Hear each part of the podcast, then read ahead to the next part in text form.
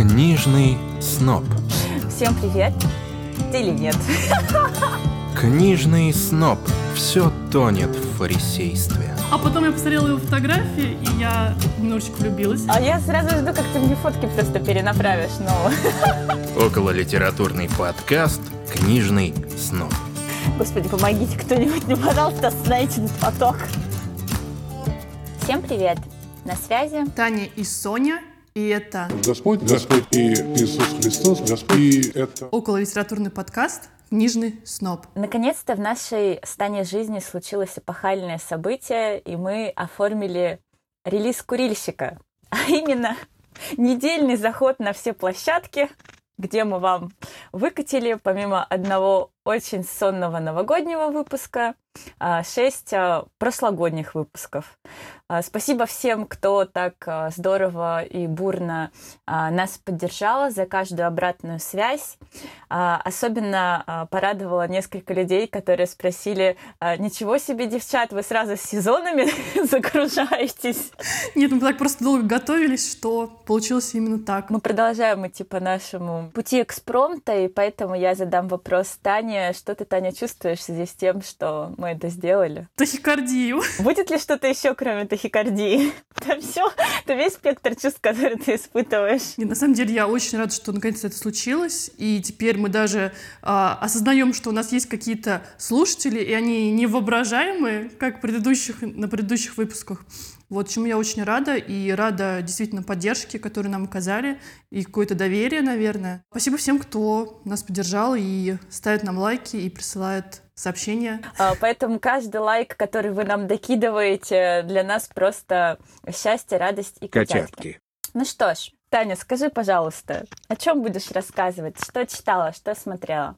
Что посоветуешь? Ты знаешь, я хотела рассказать об одной книге, которая, мне кажется, ну как-то прошла мимо вообще э, меня и мимо, мне кажется, очень многих людей. Она выходила в издательстве «Корпус» несколько лет назад. И э, связана с именем Ромена Гори. Книга называется «Некий господин Пекельный». Автор, сейчас я зачитаю. Слушай, я на секундочку скажу о том, когда кто-то говорит про Ромена Гори, я тут же вспоминаю его книжку «Обещание на рассвете», бомбическую экранизацию «Обещание на рассвете» с Шарлоттой Гинзбург и Пьером Нине. Ну да, я об этом как раз и хотела рассказать. Да? Да. Я хотела рассказать о книге «Некий господин Пекельный» а, Франсуа Анри Дезерабля. Это французский молодой автор, и он даже приезжал в Россию, как оказалось. Я была удивлена, почему я раньше вообще не добралась до этой книги. Эта книга, я бы сказала, а, от фаната Романа Гори фанатам Романа Гори. Потому что, а, если ты помнишь, в книге и в фильме есть такой момент, когда а, они приезжают в Вильно, и мать, блин, такая красивая вообще сцена, когда она ходит по подъезду и кричит, что там мой сын станет послом а, Франции, он станет великим писателем, он будет одеваться а, на английский лад. И Шарлотта Генсбург ходит по вот этому вот э, подъезду. Это одна из самых вообще сильнейших э, сцен этого фильма. Кстати, вопрос об экранизациях. Я вообще считаю, что этот фильм один из вообще лучших, хороших экранизаций. Хоть он как бы и не затрагивает всю книгу, но тем не менее он э, взял какой-то момент, какие-то основные моменты, и это вообще прекраснейшая экранизация. Я ее даже пересматривала несколько раз. Очень редко пересматриваю фильмы. Я в этом смысле с тобой полностью согласна. Мне кажется, что этой киноленте удалось будто бы каким-то чудом настроиться на внутренний нерв всей книги. И не только книги, но тут важно сказать, что Ромен Гори французский писатель, а, у которого действительно биографически так сложилось на его судьбу у его матери было действительно много надежд. Помимо этих самых надежд у нее было много требований. И, как ни странно, он действительно, э, не сказать, что слепо, мне кажется, у него не было вариантов, э, шел на поводу ожиданий матери. И это единственный человек, который, по-моему, две Ганкуровских премии получил под своим именем и, собственно, под псевдонимом. Да, и под вымышленным. Собственно, да, тут э, важно просто сказать для тех, кто, возможно, впервые услышал это имя, что и э, книжечка его «Обещания на рассвете», она очень сильно соприкасается именно с его автобиографичной историей. Но при этом в этой книге мы не знаем, он же был великим мистификатором. Ну, то есть человек, который выиграл второй раз Ганкурскую премию, ни один писатель не мог себе позволить, потому что она дается лишь один раз в жизни писателя. И он был великим мистификатором, что он вообще э, начал писать под псевдонимом и выдавался с другого человека. И, в принципе, возможно, это как-то повлияло на его дальнейшую судьбу и, соответственно, печальную концовку жизни, потому что он закончил жизнь самоубийством. Мне очень понравилась эта книга, я случайно на нее наткнулась. Молодой э, писатель французский, Франсуа Анри Дезирабль, у него очень интересная история. Он тоже случайно наткнулся на романа Гори. Когда он готовился сдавать экзамен в институте, он так очень описывает, записывает свои э, воспоминания из всех книг. Он ничего не подготовился, ему было там некогда, развлекался, ходил в бары. И единственное, у него привлекла как раз обложка «Обещание на рассвет» Романа Гори. И он настолько увлекся этой книгой, что он там ее перечитал несколько раз. И, короче, он сказал, такой как классика. Он приходит на экзамен, берет билет, и, естественно, э, из всех возможных вариантов он вытаскивает как раз э, романа Гори. Он безупречно рассказывает свой билет, биографию писателя, несколько подходов лингвистических, других. Естественно, в шоке от, э, от него была преподавательница. Он там написал, что они расстались лучшими друзьями. Вот. И потом его как бы судьба снова забрасывает на улицу, где он жил, и он понял, что он должен написать книгу про него. Потому что постоянно какие-то моменты, э, он утыкается постоянно на него в своей жизни. Был такой момент в книге, как раз, когда я начала говорить, там есть такая сильная сцена, когда мать ходит э, в, по подъезду, и там говорит, что ну, если ты помнишь. Помню, помню, Что да. мой там сын станет тем-то, тем-то. А, она не просто ходит, она заряженная, как э, адронный коллайдер. Бегает, носится ярко, буквально постулирует, что мой сын будет послом. Там такая вообще аффирмация на весь подъезд. Это, это мы начинаем говорить, у меня аж мурашки сейчас от этой сцены, потому что я когда вспоминаю ее. А ты помнишь, как восприняли вообще жители ее? Ну что она сумасшедшая. Что она сумасшедшая, и все смеялись. Конечно. Кроме одного человека. Там был некий господин Пекельный, который поверил в ее слова. И там такие есть трогательные моменты, когда он начинает подкармливать, э, тогда еще Романа Кацева, впоследствии ставшего Романа Гори, угу. и он вспоминает этот момент, кормит Варахат лукумом, короче, и говорит, ну, мать должна видеть, она видит истину, что-то такое в этом есть. И он поверил, что он действительно станет э, великим человеком, и он ему говорит, так вот, когда ты будешь встречаться с влиятельными, выдающимися людьми, пообещай, что скажешь им, Внезапно дерзкий огонь честолюбия блеснул в глазах мыши. Он его называет мыши. Обещай, что скажешь им. Вильно, на улице, большая погулянка, в доме 16, жил некий господин Пекельный.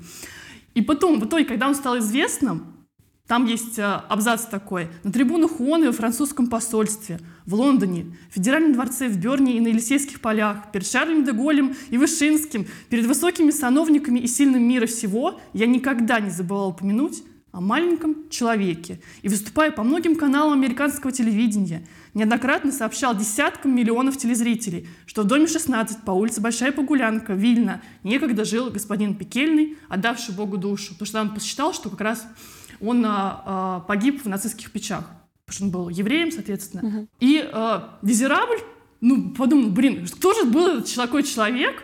И действительно, а, действительно вообще был. И он начинает свое расследование. Возвращаясь к тому, что э, насколько вообще книга была правдива, и сколько там вымысла, и сколько там было биографии. И действительно, то есть дом этот существовал, действительно они там жили с матерью в Польше тогда еще Польша, Вильна.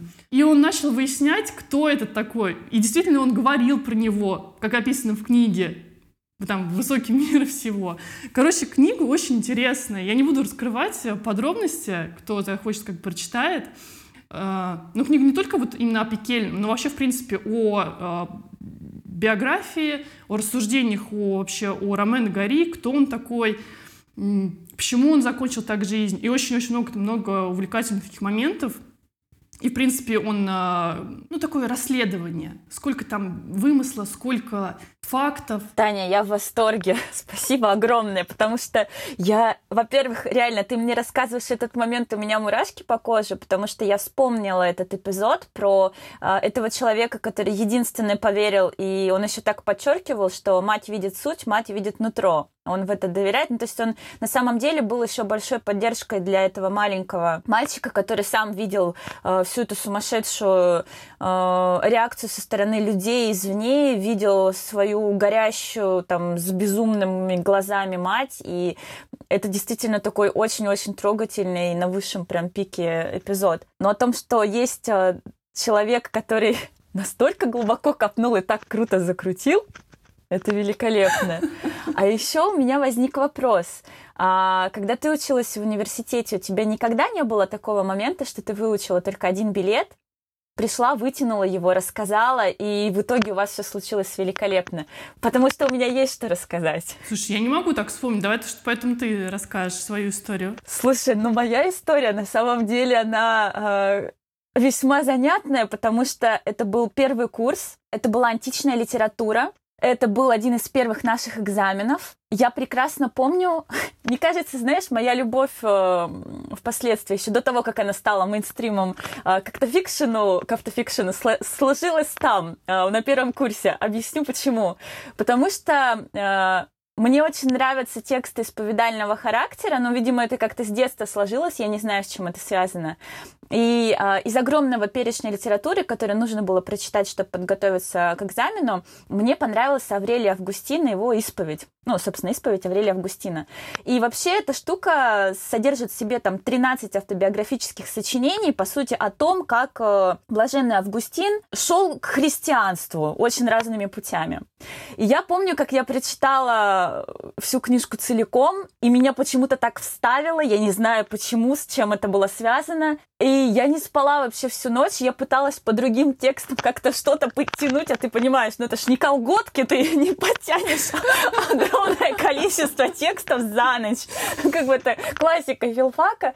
И в итоге я просто подхожу, вытягиваю билет, и там мой любимый Августин. Знаешь, где-то играет песня Леонтьева. Ах, мой милый.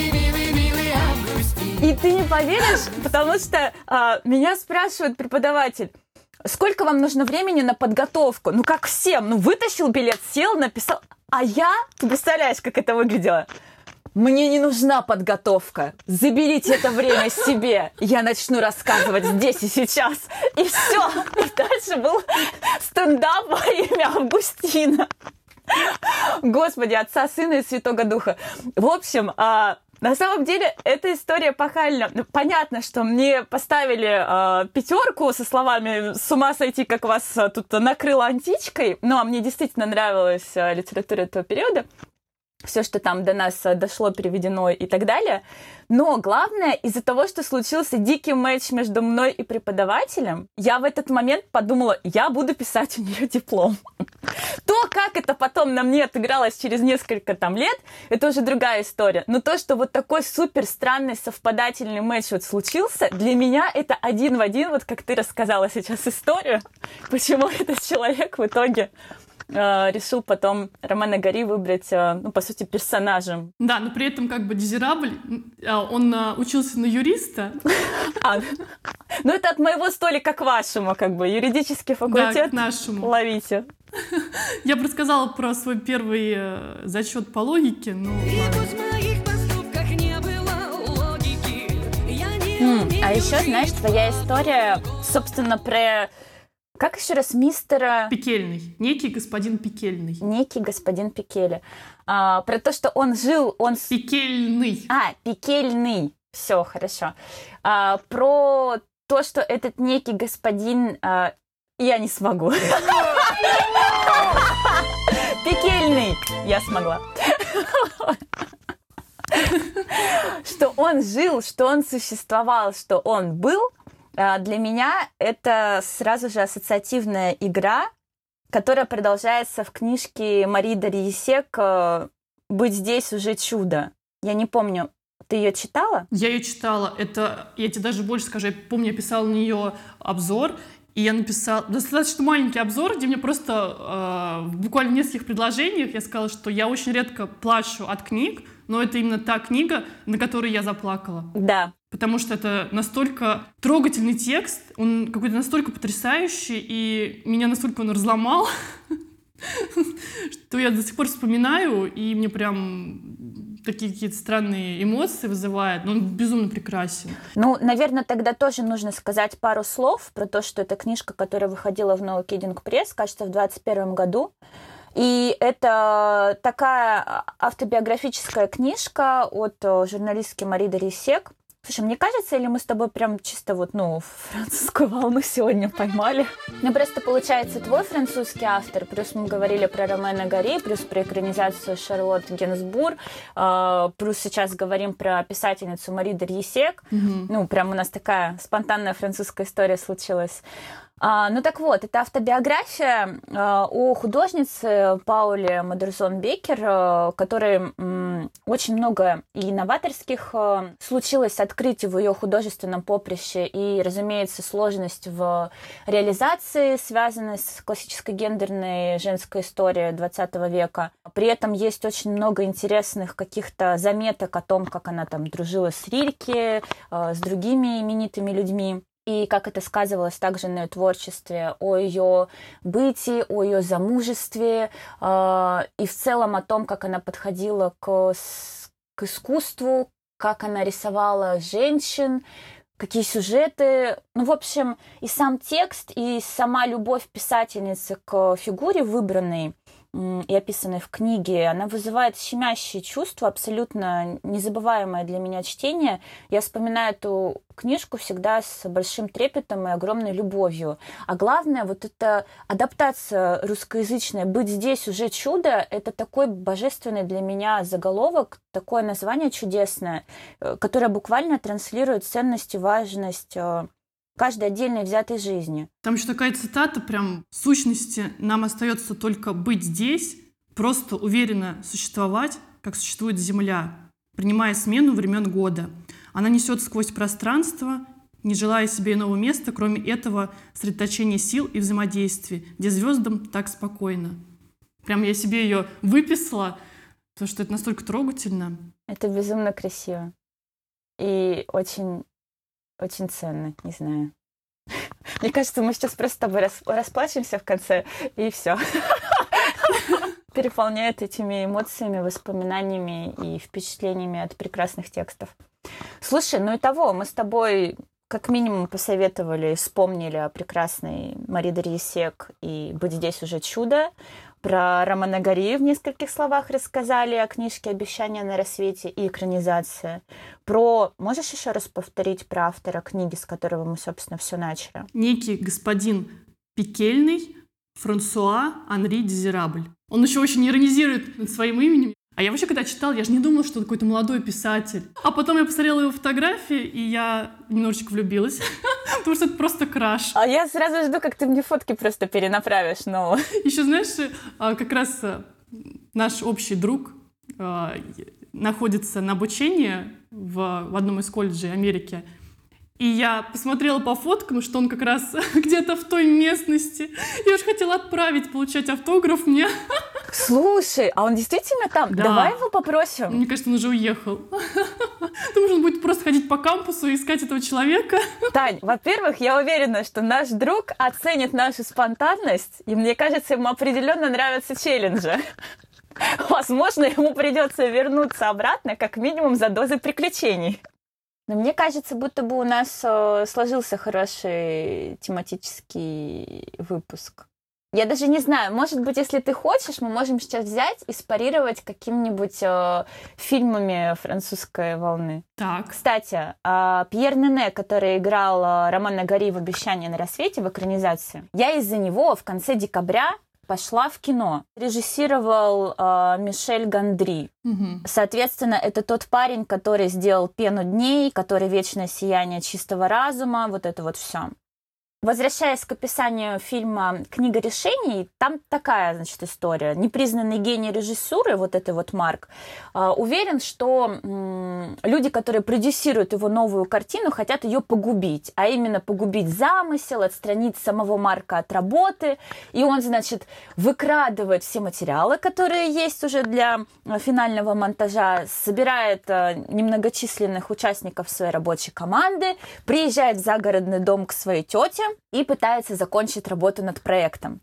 И там он, знаешь, уже э, ведет себя так, как отчасти вела себя э, Шарлотта Гинзбур, играя мать э, в э, координации обещания на рассвете. То есть он такой немножечко тронутый, отлетевший. Здесь мы будем монтировать так, здесь мы будем монтировать так. И вообще я хочу, чтобы в этом кино саундтрек исполнял Стинг. Э, я сначала думала, ну это просто типа бредит чувак. Не поверишь, реально появляется Стинг, который пытается сделать саундтрек для фильма. То есть уровень как бы абсурда держится хорошо в этой книге решений. Там есть э, интересные склейки, визуальные решения, что-то похожее на анимационную аппликацию, игра с размерами, например, там огромная крыса бежит за человеком э, и так далее. Ну, то есть прям э, классический такой, ну, привычный, мне кажется, Мишель Гандри, ну, то есть э, его всякие такие приблуды. Но такое чувство, что в какой-то момент они так сильно заиграли с формой фильма, что как будто бы чутка завалили содержание.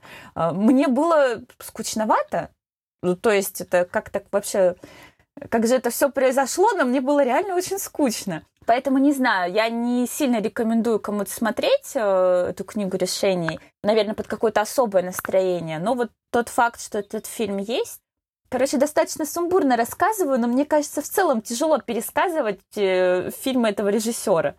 Ну, я сейчас зашла на кинопоиск посмотреть какие-нибудь рецензии на книгу решений, и в целом когда э, кинокритики пишут, что это непростой для восприятия фильм, где много душевной синефилии, цехового кинематографичного контекста и психологических нюансов, то в целом я снимаю с себя ответственность за то, что я пыталась пересказать непересказываемое.